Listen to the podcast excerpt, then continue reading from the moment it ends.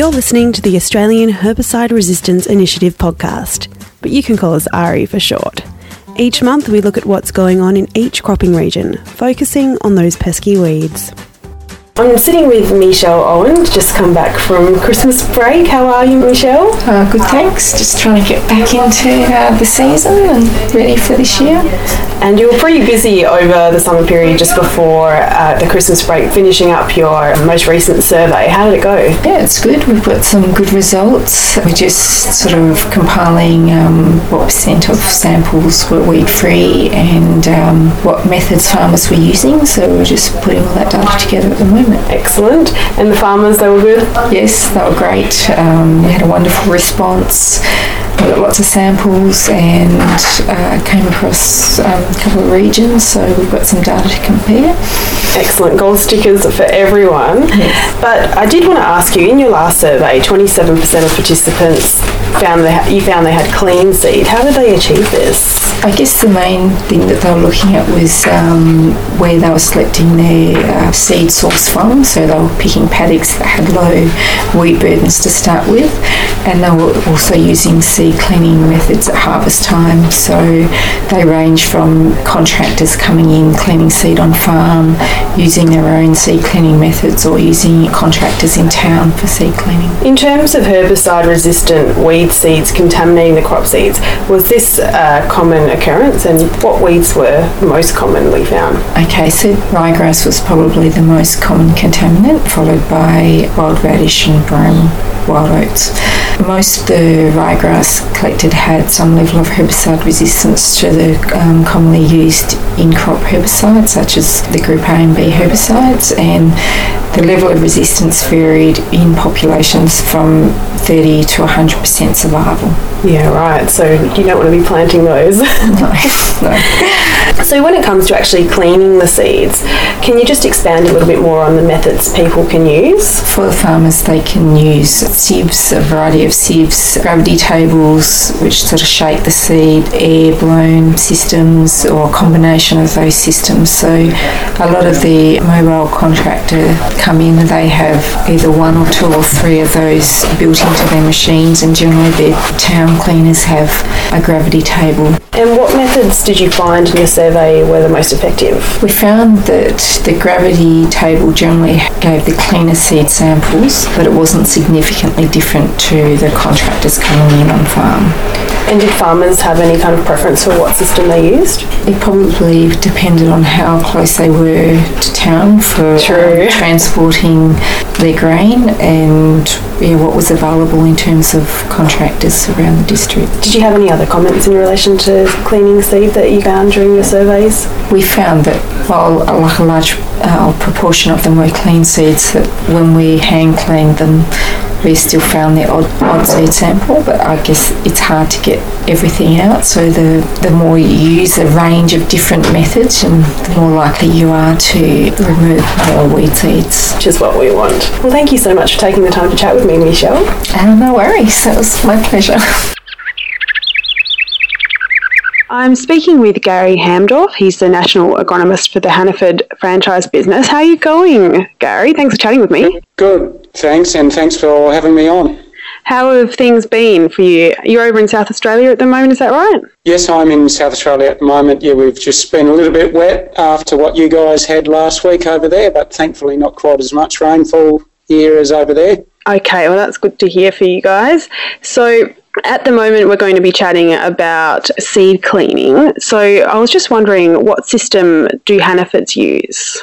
Well, as you said, Hannaford's is a franchise system, so we have machines which our franchisees utilise and go and clean the farmer's grain generally on farm. And that system uses three components. The first component is an air-based box which uses a vertical stream of air to blow out the lighter grain from the grain that you want to keep, such as chaff and light weed seeds will be blown out of things like wheat. They also use screening system, and that's a two-step process. They have scalpers which remove the large stuff remaining on top of the screen, and the wheat falls through the scalpers to go on to the next process. Then they also screen it, where the good grain stays on top of the screen, and the small weed seeds will fall through the screen and be taken out. And the last process they use is what we call indents, which are long cylinders with pockets in them which pick up the grain and drop them into what we call the troughs where the good grain stays and what doesn't get picked up will pass out into the screenings as well. Yeah, right. It's quite a process, really. And how effective is it at removing weed seeds, these mobile cleaning systems? What it comes down to is obviously what weed seed you have in the sample. And with certain weed samples, you need to use all three of those processes because with the different grains, the um, wind system is based on weight. The screenings is the size of the grain, and then the indents are the length. Right. So you have a various different sizes for all grain types, which we call the bell curve of the different grain types, and they do overlap. So you need to use all of those to get the grain clean. But as to how effective it is, it comes down to what you've got in the sample. There's really no system out there that can guarantee that you'll absolutely remove every single weed seed from there. But generally, our guys aim for better than 98% clean and preferably better than 99% clean of weeds if they can. But that all depends on what sort of sample they are given. If it's a very poor sample, obviously they're limited on what they can do because a lot of the times a farmer doesn't keep enough grain. And what our guys generally say is whatever you need, you need to keep 10 to 15% more than that prior to the cleaning process. So right. if you want 10 tonne of seed, you need to keep, you know, 11 to 12 tonne of unclean grain so you, you can ensure you do get that 10 tonne of clean grain and have it as free of impurities and weeds as possible. Makes a lot of sense. And is seed cleaning by Hannaford's always done at harvest or is it done in between harvest and seeding as well? It can be done any time from harvest right through to just before seeding.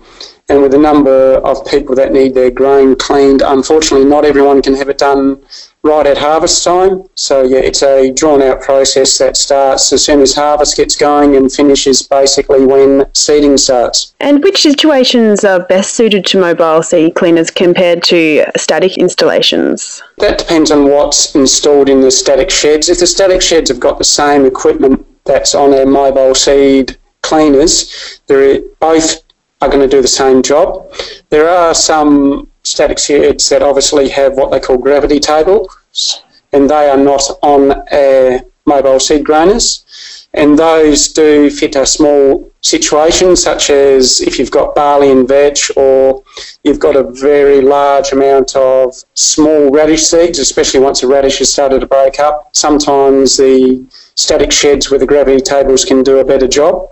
But what of it, a lot of it comes down to is ensuring that the person operating the machine that comes on your property is properly trained and qualified, such as a, a Hannaford seed graders are. So if you've got someone who doesn't know what they're doing, it doesn't matter what sort of machine they've got, they can always do a poor job. And as long as you have got someone who knows what they're doing and is doing a good job, you'll have a excellent result at the end of it. Yeah, that makes a lot of sense. And is there any other comments that you've experienced so far this season which you can share with the audience, which you think might be valuable? A lot, a lot of the pulses this year have been a lot dirtier than normal, so they are requiring more cleaning. So in some cases, some of the pulses, such as peas and lupins, the guys have had to keep 20 or 30% more than what they really need because that's how many screens are coming out. And the other one over in Western Australia with your frosts, some of the guys are having to clean it a little bit harder because there's a little bit more screenings due to the frost in the samples over there. So, yeah, they may not get the same level of seed coming out as they did last year with the high levels of screenings that are in some samples over there this year. Yeah, right. All right. Well, thank you very much for giving some insight onto how it all works. It's obviously a really important task for people to do, so I really appreciate you taking the time. Thank you very much. And yes, you're right. It is the um, most, probably one of the most important tasks of preparing for this coming season's seeding program. I'm chatting with Perry Hotchkiss from Bruce Rock Seed Cleaning. How are you going, Perry? Good, thanks. It is ex- sounding very windy in the background. What's going on? Are you sure you're not going to blow away? Uh, yes, we've got um, quite, quite quite a lot of weather in at the moment with the you know forecast for the storms coming down uh, over the next couple of days, and we're positioned on top of probably one of the biggest hills in the district, so we get all the wind. That is why it is sounding very windy because that's what it is. Perfect. so, yeah. Bit of excitement for the day.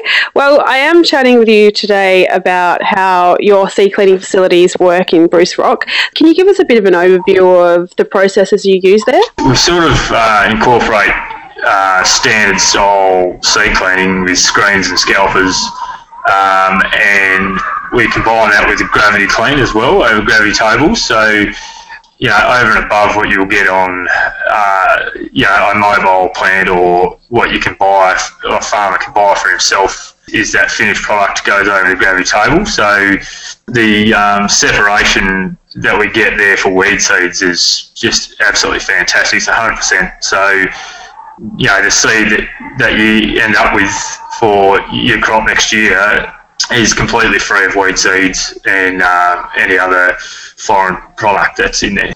The beginning of the process is the same, but the way we've set the plants up, they uh, provide just a better clean. The finished product is, is a lot cleaner. Yeah, right. So, can you explain to people how the gravity table actually works? It's difficult to imagine without visualising it. Simple terms is uh, the heavy heavy grain um, will hit the bottom of the table more often and it bounces to the top. And then there's a bit of wind blowing from underneath, and that helps separate a lot of the chaff and small weed seeds like ryegrass out.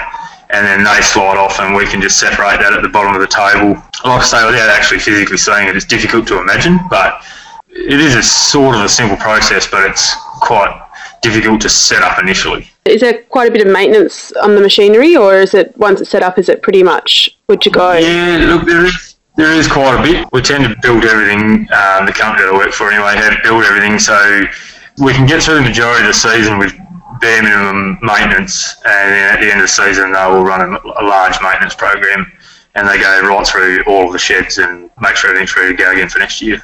Are you finding that most of your customers are kind of within the region, or do some people travel quite a far distance to get the benefits of those gravity table systems that you've got? I've got a real mixed bag. Uh, I've got guys that travelled as far as Bullfinch um, into Bruce Rock. I've got guys from over there training, guys from Anthony Hyden. So, you know, I've got some blokes that will travel up to sort of 150, 170 Ks to get into my shed just because they want the quality. So, by all means, there's still guys that are not that far away that um, that use mobile machines. But yeah, we, we find we do tend to draw blokes in just for the for the product. Yeah, that's really good. And so, is there any possibility of a gravity table system going mobile, or is it just not feasible? It's not that feasible. Um, I know uh, of a company that spent a lot of time in the past trying to make one work, and they just simply haven't been able to do it. The the tables have to remain dead still to maintain a pattern, what we call a pattern. And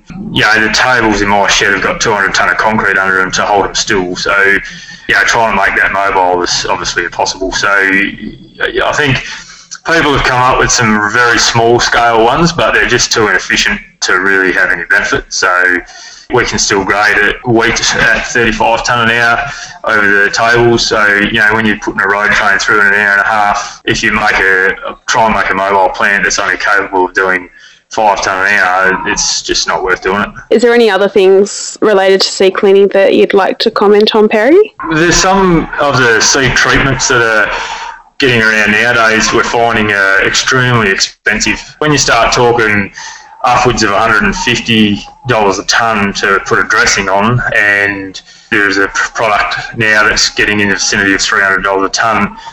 Um, coverage of your seed is extremely important, and we've invested quite a lot of money in the last 10 years into developing pickle systems that um, that get that coverage without uh, jeopardising our capacity. We've just put a new seed treatment machine in at Corrigin shed this year, and the results are absolutely fantastic. So we're looking hopefully to start putting them into the other sheds over the next uh, five or six years. So yeah, for people who are are serious about seed treatments that uh, you know we really have put a lot of work into that. And I think that combined with not putting seed treatment on your weed seeds by getting a proper clean, you know, the end product now that we're putting out of these sheds is just fantastic. So it's something sort of exciting to look forward to for those sorts of people. So yeah. No, it's really interesting. All right. Well, thank you so much for explaining that for us, and make sure you don't get blown away. All right. yeah, yeah no, definitely. Jess, thanks for that. All right. Thank you so much, Perry.